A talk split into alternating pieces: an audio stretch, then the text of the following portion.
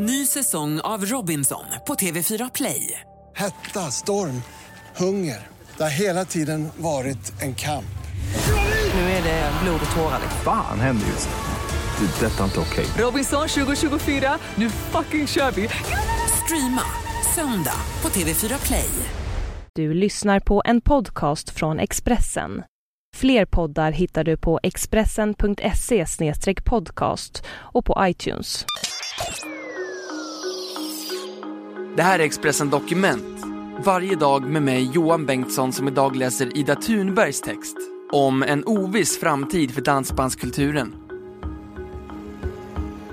Sommar är högtid för dans på logen och i folkparker.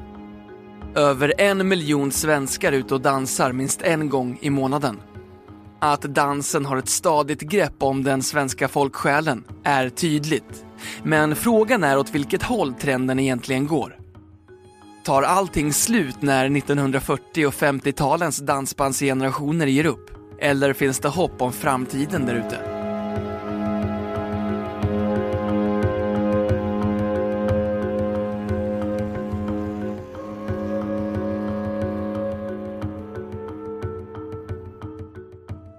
Det är vecka 30 2013.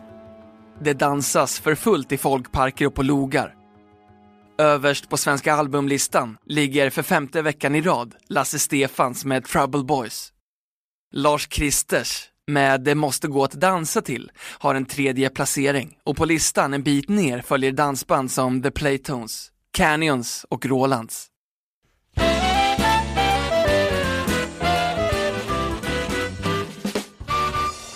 Som institutet vid Göteborgs universitet har i en ny rapport undersökt svenskarnas kulturvanor. 39% uppger att de någon gång under 2012 har varit ute och dansat. 5% dansar minst en gång i veckan och 11% dansar någon gång i månaden. Vilket betyder att en miljon svenskar dansar regelbundet och att över 3 miljoner svenskar har dansat det senaste året. Framförallt är det dansband som den vuxna befolkningen väljer att dansa till. I en SIFO-undersökning för några år sedan uppgav runt 1,6 miljoner människor att de intresserar sig för dansbandsmusik och dansbandskulturen. Att intresset lever är lätt att se. Något som även Lars Belter kan intyga. Han är turistchef i Malung i Sälen och PR-ansvarig för den nyligen avslutade Dansbandsveckan i Malung. 50 000 biljetter såldes till evenemanget i år och 82 dansband från fem länder spelade. Innan hade vi med oro och förskräckelse läst om alla festivaler som tvingats lägga ner. Men vi märkte inte av någon avmattning alls i år, snarare tvärtom. Vi ser mycket positivt på framtiden. Inte minst för att vi haft en tydlig föryngring av besökarna de senaste åren, säger han.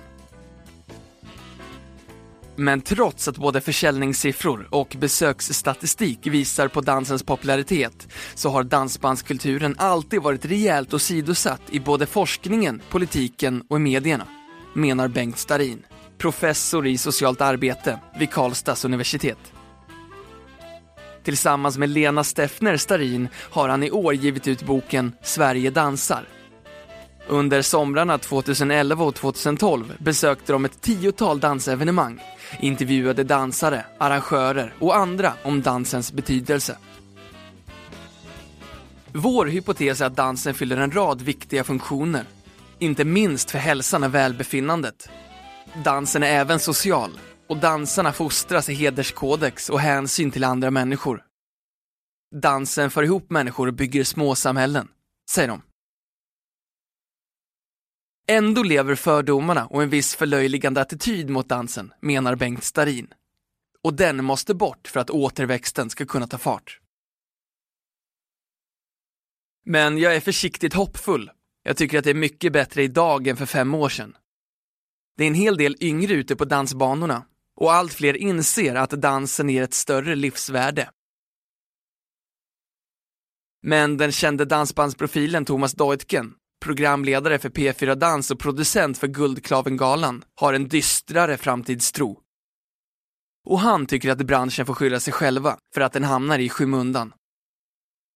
Dansbandsbranschen är väldigt bra på att tycka synd om sig själva. Man klagar på Sveriges Radio, på TV, tidningar och på Svensktoppen. Men det är väl inte så konstigt att ingen rapporterar om det enda som finns att skriva om är att ännu en ny skiva med flinande tjocka farbröder i rosa kostymer som ger tummen upp och sjunger covers. Jag tycker att det finns en oförmåga hos både artister och arrangörer att hitta det unika som sticker ut idag, säger han.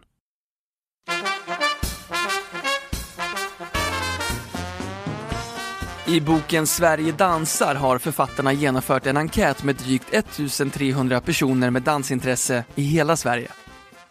Den visar att genomsnittsdansaren bor på en mindre ort. Han är runt 60 år och hon är runt 50. Hälften av alla manliga dansare är 55 år eller äldre. Bara var femte kvinna och var nionde man är under 35 år. Professor Bengt Starin menar att det nu är flera olika aktörer som har ett ansvar för att dansbandskulturen ska leva vidare. Inte bara medierna eller dansbandsbranschen själva. Hela samhället måste vara med och se värdet. Ett viktigt område är forskningen. Ett annat är kulturpolitiken och att opinionsbilderna på kultursidorna vaknar. I den akademiska världen och i kulturkretsar tycker jag att det har funnits en nedlåtande attityd mot dans på dansbana. Det är folkets nöje och då har man inte befattat sig med det, säger han. Istället menar Bengt Starin att det finns mycket intressant inom dansen som bör lyftas fram inom områden som folkhälsa, välbefinnande, social forskning med mera. Och här är det saker på gång. På medicinska riksstämman i höst kommer det finnas ett tema om dans. Likaså på en kommande internationell konferens om socialpsykologi. Det hade varit otänkbart för några år sedan. Men jag upplever att fler har börjat våga intressera sig för fenomenet dans på dansbana. Och genom att det kommer upp högre på agendan och mer och mer bemöts utan fördomar så tror jag att intresset för dans kommer att öka. Thomas Deutgen anser att ett stort problem för dansbandsvärlden är att det saknas stora, riktigt populära band idag. För tio år sedan hade vi band som Lotta Engbergs, Friends, Barbados, Arvingarna tillsammans med mogna band som Sven-Ingvars, Sten och Stanley och Flamingo-kvintetten. Men idag är det i princip bara Lasse Stefan som ensamt kan dra riktigt mycket folk. Det kan inte alla de här nya moderna banden som kör covers till Lady Gaga och Beyoncé. De kanske kan dra 200 till 300 personer en kväll på sin höjd, men det räcker inte i längden. Och om inte arrangörerna kan tjäna pengar så blir det ju inga arrangemang. Dans är ingen välgörenhet. Någon måste ju tjäna pengar för att det ska fortsätta, säger han. Men under Dansbandsveckan i Malung rullar i alla fall pengarna. Enligt arrangörernas beräkningar omsattes mellan 50 till 60 miljoner kronor i bygden när besökarna spenderade pengar på ortens restauranger, i butiker med mera. Själva evenemanget omsatte 15 miljoner kronor. Den enkla förklaringen till succén är just dansen och dansbanden, menar Lars Belter. Framgångsreceptet har varit att inte krångla till det. Vi har konsekvent hållit fast vid att vi ska ha de bästa dansbanden och de bästa dansgolven. Inte en massa annat, bara musik att dansa till, säger han. Thomas Deutgen tycker att Dansbandsveckan har varit bra på att skapa ett lockande evenemang. Och han anser att andra dansarrangörer måste ta efter och satsa fullt ut på den klassiska dansbandsmusiken. Samtidigt som man hittar en ny, intressant paketering för att nå ut till en yngre publik. Som att satsa mycket mer på maten och drycken under evenemangen och erbjuda fräscha arenor att dansa på. Det funkar inte längre att ta en paus i dansen klockan 23 och servera kaffe och massarin i den torftigt pyntade Folkets huslokalen. Folk köper inte det idag, säger han. Att modernisera själva musiken tror han däremot inte på. Tvärtom. Thomas Deutgen vill att flera dansband ska hitta tillbaka till dansbandsrötterna, där de klassiska banden som Sten och Stanley och Vikingarna bör vara förebilder snarare än de senaste radiohitsen. Dansbanden måste stå ut, annars försvinner de i mängden. Då är det ingen som kommer att bry sig längre, säger han. Du har hört Expressen Dokument. Ett fördjupningsreportage om att framtiden är oviss för dansbandskulturen av Ida Thunberg som jag, Johan Bengtsson, har läst upp.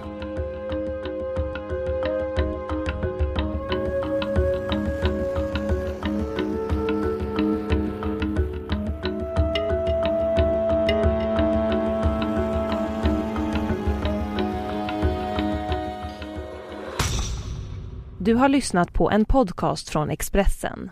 Ansvarig utgivare är Thomas Mattsson.